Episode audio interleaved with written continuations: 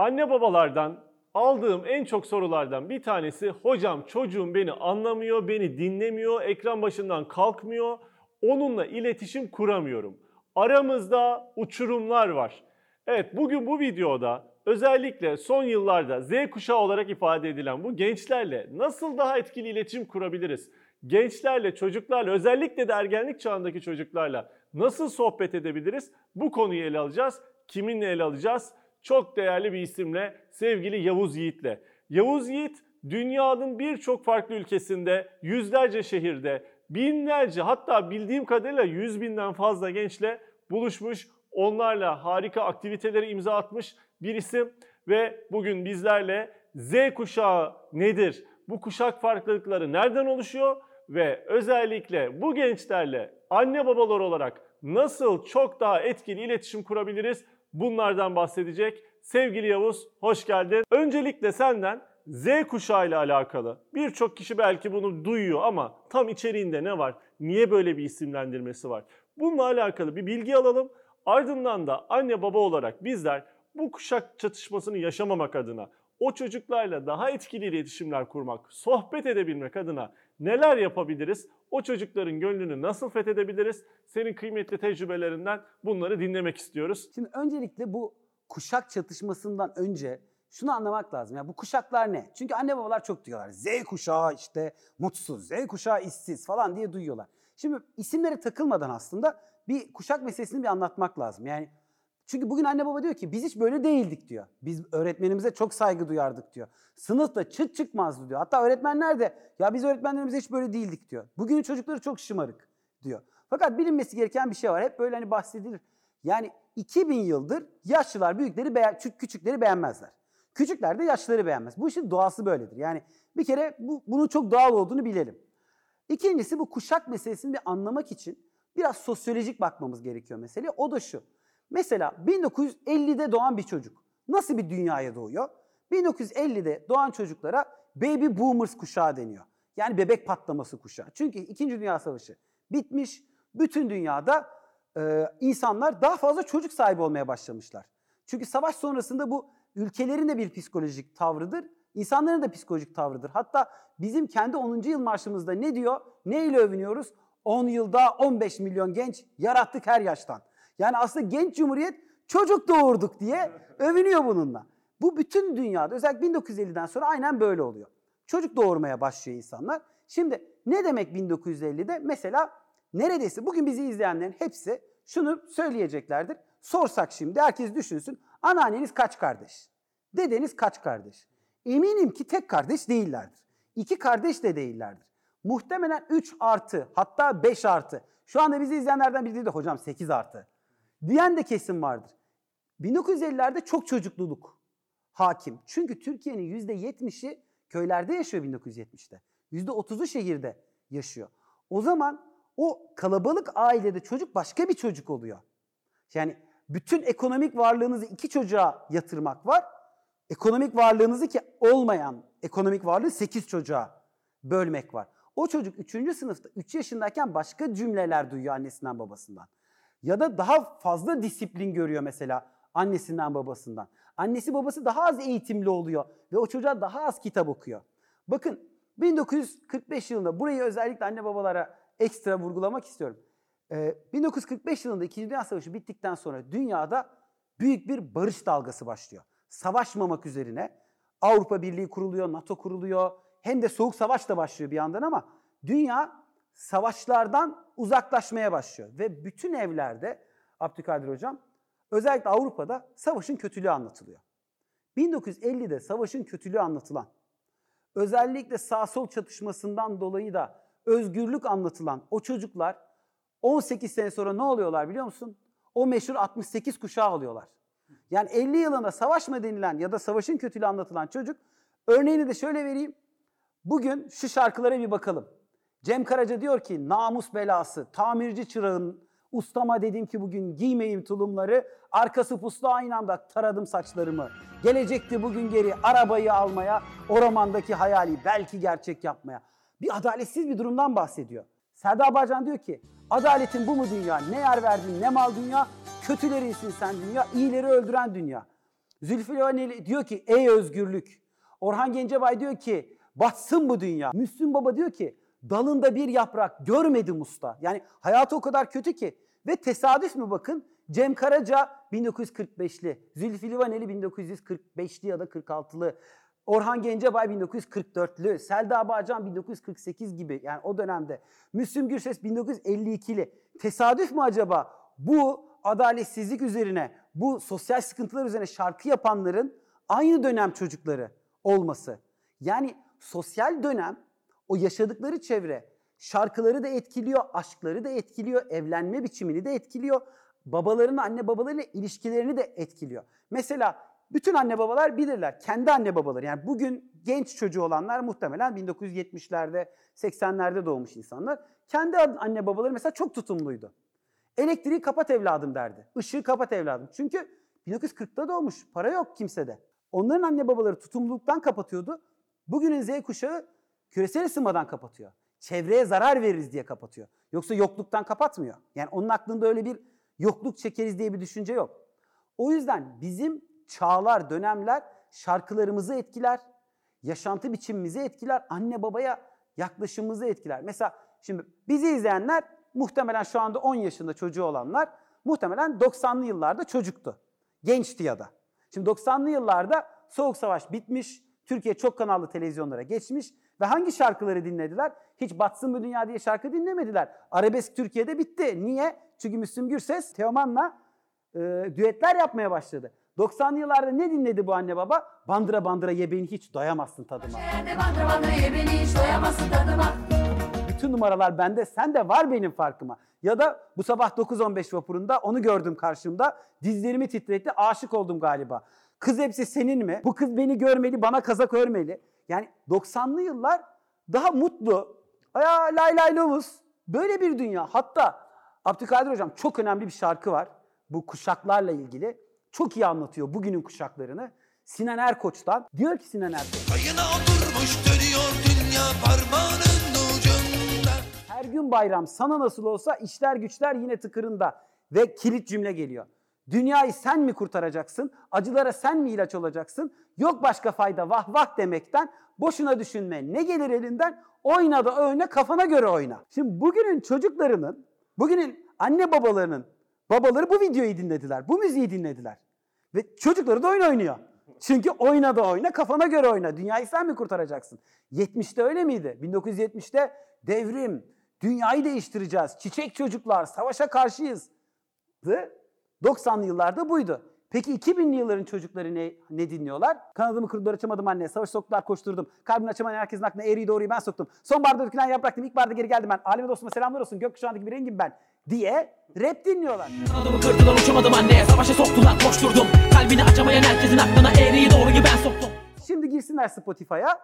işte bir müzik platformuna. Türkiye'de en çok izlenen 50 şarkının neredeyse 35'i rap. Çünkü bugün hızlı bir yaşam var. Yani kuşaklar arasındaki fark aslında o dönemin ekonomisiyle, o dönemin politik çevresiyle, televizyon teknolojisiyle yani çok kanallı televizyonda büyüyen çocukla tek kanallı televizyonda büyüyen çocuğun yaklaşımı değişiyor. Mesela eğitimcisiniz, özellikle öğretmenlerimize bu kısmı söyleyeyim. Öğretmenlerimiz diyorlardır ki ya bu çocuklar işte biz öğretmenimize hiç böyle saygısız değildik ya da bu çocuklar işte bir başka. Çünkü 1990'da bizler öğretmene muhtaçtık. Mahallede bir tane okul vardı ve o okuldan sadece hocadan bilgi alabilirdik. Ve ansiklopediden ders çalışırdık. Şimdi bugün çocuk diyor ki Mehmet Hoca'yı dinlemem. Niye? İnternette matematik hocası var. Bilmem ne sitesi var. O siteden takip ederim diyor. Dersi dinlemiyor. Oradan dinleyeceğim ve BBC'den dinlerim diyor. Emrah Safa Gürkan tarih anlatıyor. Oradan dinlerim diyor. İlber Ortaylı tarih anlatıyor. Oradan dinlerim diyor. Yani bugün alternatifi var çocuğun. Hocaya muhtaç değil. Ansiklopediye muhtaç değil. Yani bugün Google'da, YouTube'da herhangi bir siteye girdiğinde birçok alandan ders alabiliyor. Özel okullar artık daha uygun fiyatlarla erişebiliyor çocuklara. O yüzden öğretmene olan saygı ya da öğretmenle çocuğun arasındaki iletişim değişti. Mesela bugün artık teacher kavramı yerine öğretmen için instructor kavramını daha çok kullanmaya başladı Batı. Niye? Çünkü öğreten değil, yönlendiren oyunu kuran çocuk için öğrenme ortamını kuran. Yani sizin burada çok fazla yaptığınız hani vizyon kolejinde çok fazla yaptığınız öğrenme ortamı sorgulayan birey olması lazım. Öğretmen öğretmese de çocuk öğrenir artık. Buraya kadar bu kuşakların aslında bir farkı. Peki bu Z kuşağı kim? Şimdi bunu biraz gelelim. Z kuşağı şu. 2003 yılında doğmuş bir genç. 2008 yılında doğmuş bir genç. Hayatında ansiklopedi yok. Geçmişin o sıkıntılı ekonomik durumlarını görmedi.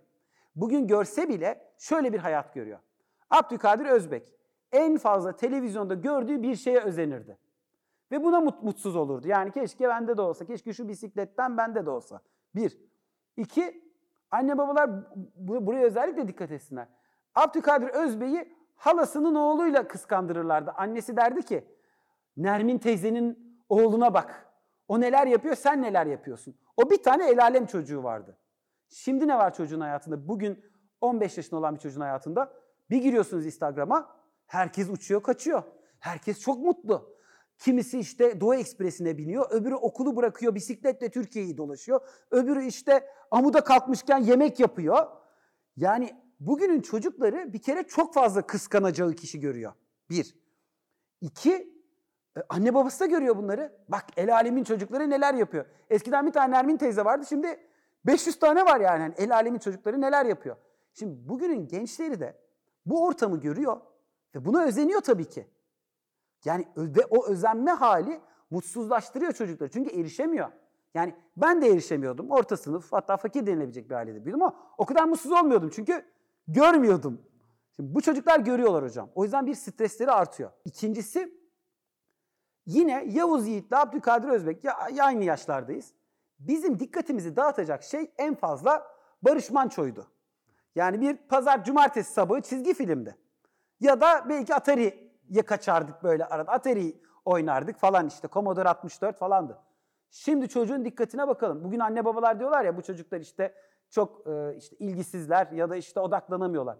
Şimdi sizin odağınızı dağıtan bir şey yoktu ki ilkokuldayken. Bu çocuk Google'a giriyor, bir, bir şey araştıracak. Yazdı mesela işte bir konuyla ilgili bir araştırma. YouTube'da bir videoya gitti. YouTube'da sağ tarafta Ramiz dayıdan efsane ayarlar çıkıyor. Çünkü herkes öldürür sevdiğini.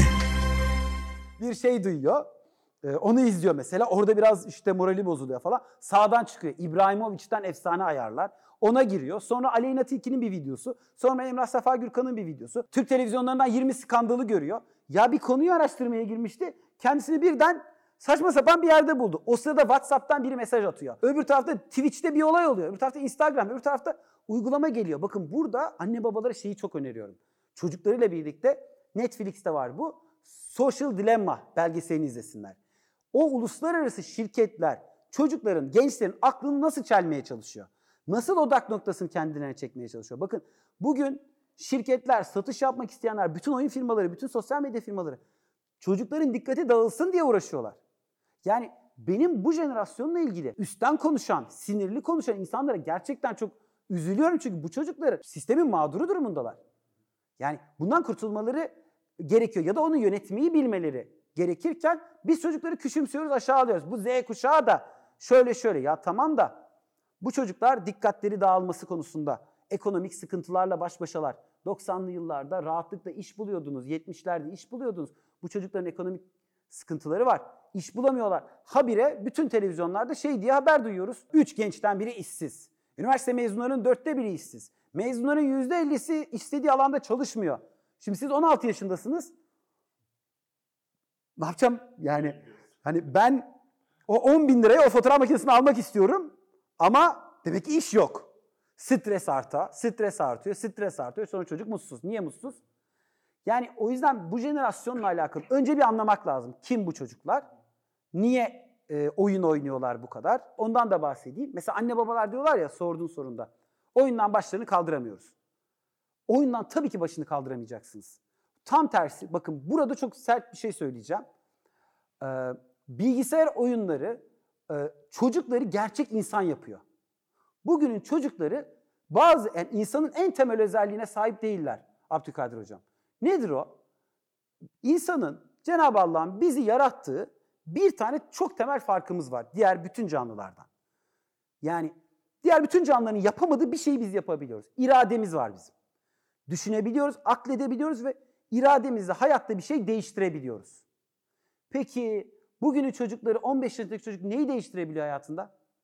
Dünyada neyi değiştirebiliyor bu çocuk? Yani benim tek farkım irademse benim bunu bunun üstüne gitmem lazım değil mi ya? Bunu güçlendirmem lazım. Bugünün çocukları 13 yaşındaki çocuk bakkala göndermiyorsunuz. Yani ona 14 yaşındaki çocuğa evladım sadece ders çalış diyorsunuz. Şimdi kendi hayatınızı bir düşünsenize. Abdülkadir Özbek açık söylüyorum. Buradan herkese açıklıyorum. Abdülkadir Özbek bir sokak çocuğuydu. Sokakta büyüdü. Bizi izleyen anne babaların hepsi sokakta büyüdü. Bugünün çocuğu siteden çıkmıyor. E o zaman senin o yeti diye bahsettiğin beceriler gelişmiyor. Çocuk da bir bakıyor şeye bilgisayara. Total War diye bir oyun var. İstanbul'u fethediyor orada. Allah Allah diyor yani. O ben diyor İstanbul'un fatihiyim. Evde arkadaşlarıyla birleşip bir klan savaşı yapıyor. Arjantinli bir çocukla, Hırvat bir çocukla birleşip bir İspanyol çocuğun klanına saldırıyor.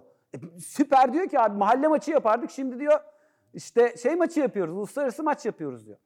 Çocuk üretiyor hocam. Çocuk orada rekabeti tadıyor. Şehir yönetiyor mesela SimCity diye bir oyun var. Ben gerçekten e, Total War diye bir oyun oynuyordum üniversitedeyken. Ve lise sondaydım galiba. Ve çok yoğun oynadım. Yani bir 14-15 saat oynuyordum günde hocam. Evde fethettim. İşte İstanbul'u fethettim. 3 gün uğraştım. Evde bir muzaffer kumandan edası dolaşıyorum. Annem dedi ki ne boş işlerle uğraşıyorsun. İçimden geçeni söylüyorum. Vurun şunun kellesini. O topa girdim yani nasıl böyle bir şey söyler ya ben az önce İstanbul'u fethettim yani. Öyle hissediyordum o sırada.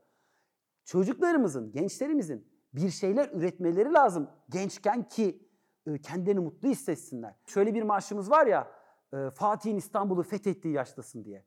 Yani hocam çok büyük yalan. 21 yaşında Fatih İstanbul'u fethetti değil mi? Ama 19'da da tahta çıktı. 9'da da sancağa çıktı. Yani Fatih 9'dan 19'a kadar staj gördü. Devlet yönetimi stajı gördü. Tabii onun babasının devleti vardı.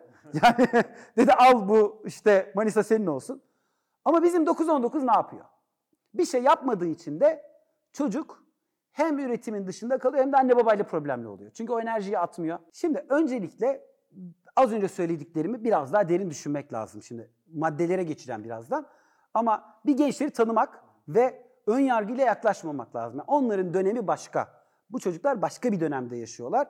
Zorlukları başka, avantajları da başka. Yani olumsuzlukları anlatıyoruz. Bir de çok olumlu tarafları da var. Avantajlar da başka, dezavantajlar da başka. Bunu bir kere bilerek başlamak lazım. Sonra onların dünyası peki nasıl anlayacağız? Nasıl iletişim kuracağız? Şimdi bütün çocuklarda, bu 1970'ler için de aslında bir öneri ama bugünün çocuklar için belki daha fazla öneri.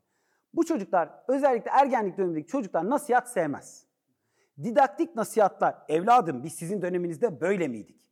Evladım işte biraz e, dünyayı düşünmelisin falan gibi böyle üstten konuşan, hukuk yazmalısın falan gibi böyle üstten konuşmaları sevmiyorlar. Nasihat edilmesi çok doğru değil. Ne yapmak lazım? Çocuğun karşısına oturup onu ikna etmeye çalıştığınızda anne babalara burayı çok hani altını çizerek söylemek istiyorum. Şimdi çocuk şöyle düşünüyor.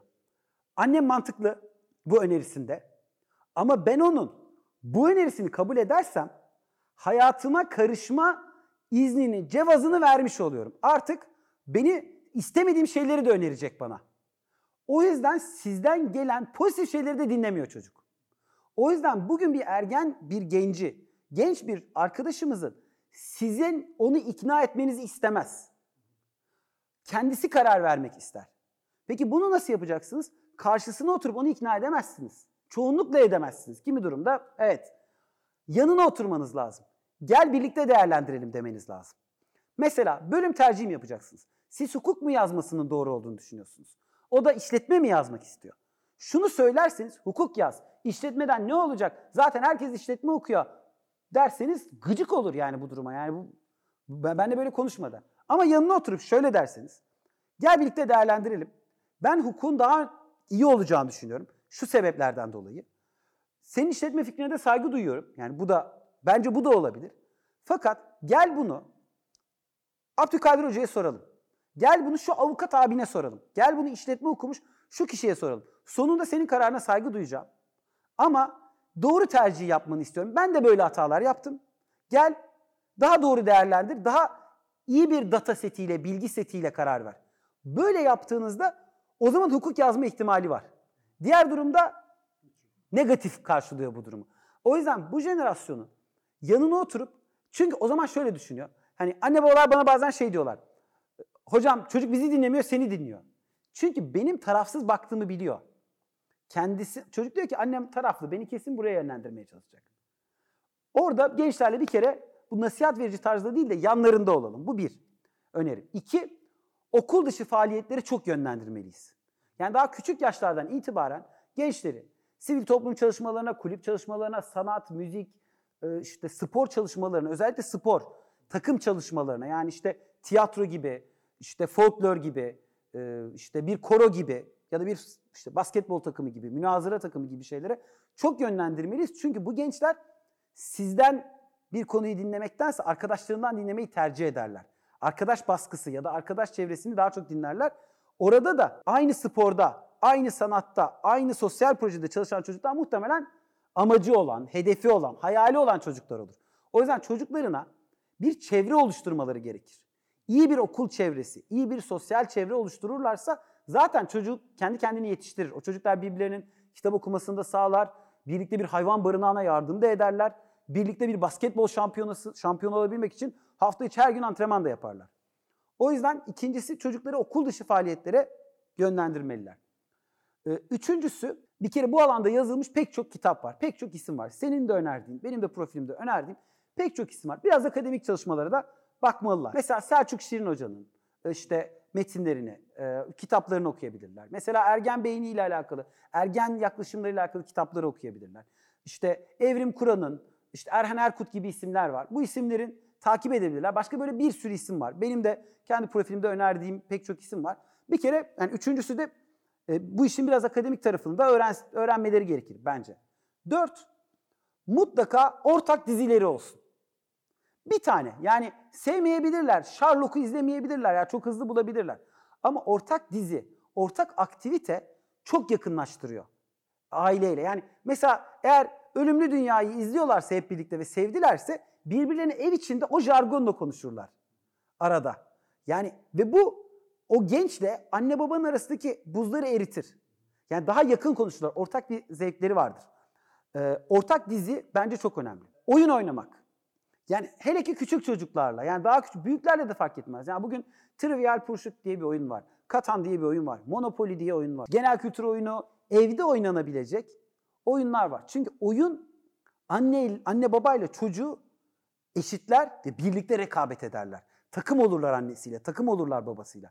Şimdi anne babalar işte e, şunu bilirler. Türkiye'nin ya da dünyanın çeşitli bir yerine gittiğinizde oradan bir Türk konuşuyordur.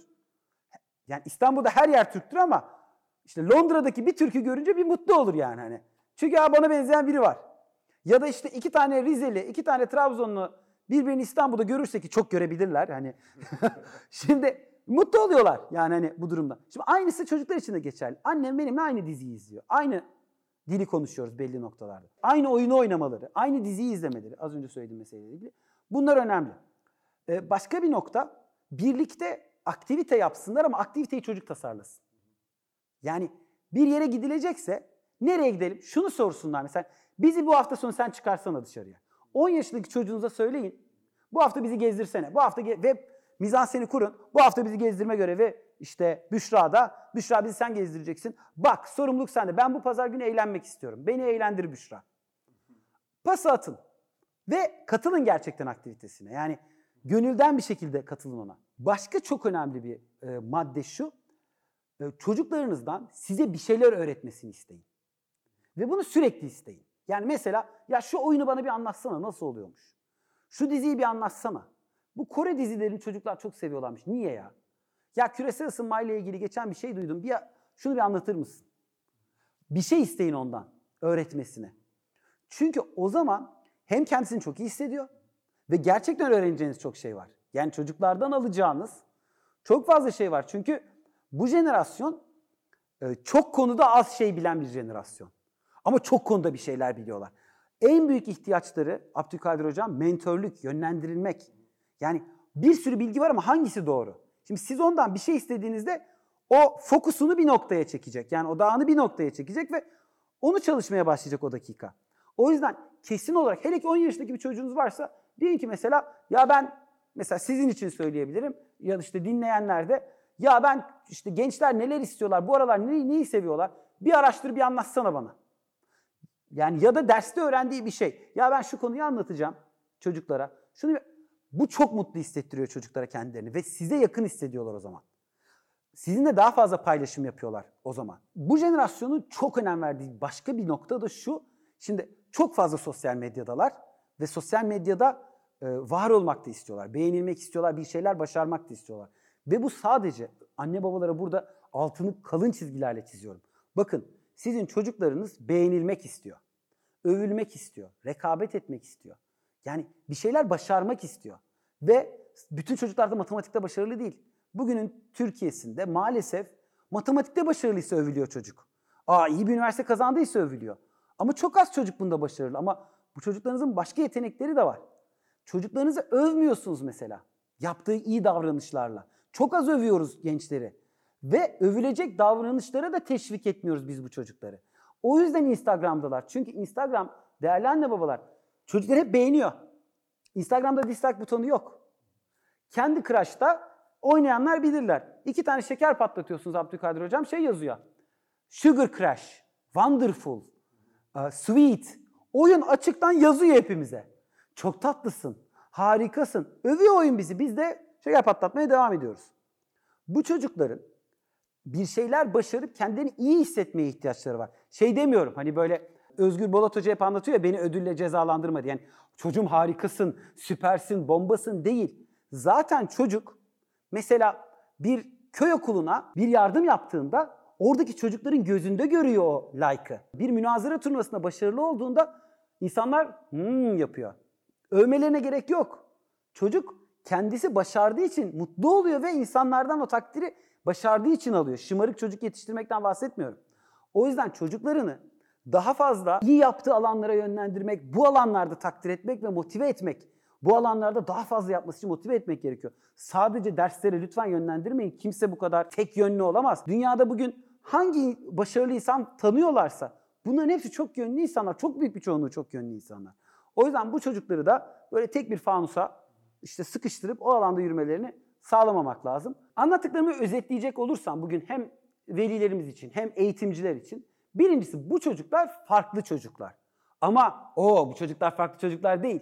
Siz de farklıydınız. Bir üst jenerasyonunuz da farklıydı. Bu çocukların da negatif ve pozitif tarafları birbirinden farklı. Mücadeleleri de buna göre olacak. Bu mücadele sırasında destekleyici mi olacaksınız, köstek mi olacaksınız? Siz kendi anne babanızdan, kendi öğretmeninizden ne görmek istiyorsanız o olun çocuğunuza. Sorun bakalım kendinize. Ben 20 yaşındayken, 15 yaşındayken babam keşke bana şöyle davransaydı. Öğretmenim bana keşke şöyle davransaydı dediğiniz ne varsa çocuğunuza öyle davranın işte. Yani bu çocukların destek olunmaya, yardımcı olunmaya ihtiyacı var. Üstten bakılarak evladım şunu yap, bunu yapa ihtiyacı yok. Hele ki o işte büyük büyük konuşmalara hiç ihtiyacı yok. Sizin de yoktu, bu gençlerin de yok.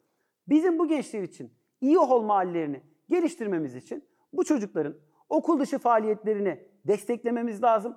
Bu çocukların e, sosyal becerilerini, takımdaşlık, arkadaşlık becerilerini geliştirmemiz lazım. Çünkü bugünün dünyasında bunlar daha problemli noktalar ve bu çocukları birer birey olarak kabul edip nevi şahsına münhasır olarak kabul edip ona göre hareket etmemiz lazım.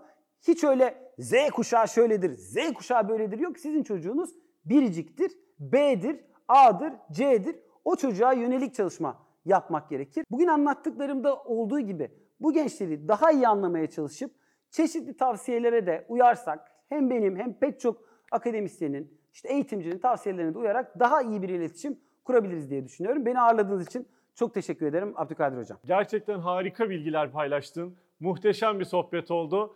Umuyorum ki sizler de bu sohbetten istifade ederek çocuklarınızla çok daha kaliteli iletişim kuracaksınız. Hepinize iyi günler dileriz.